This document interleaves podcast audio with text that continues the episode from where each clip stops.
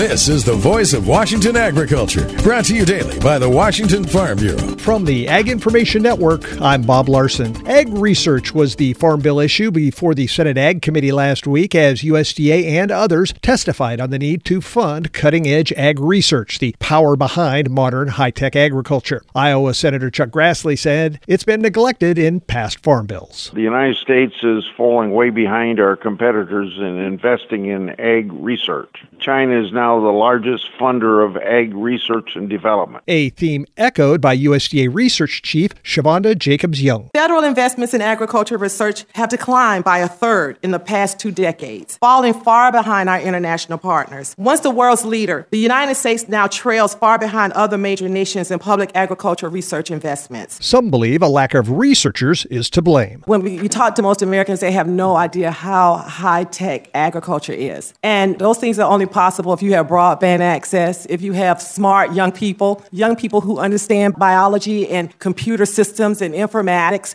who can come in and help us build AI systems, machine learning. And then we need traditional breeders who can breed plants that can be mechanically harvested. She says existing programs are helping, but today's ag needs smaller, usable technology and ways to reduce input costs. Voice of Washington agriculture, presentation of the Washington Farm Bureau and the Ag Information Network.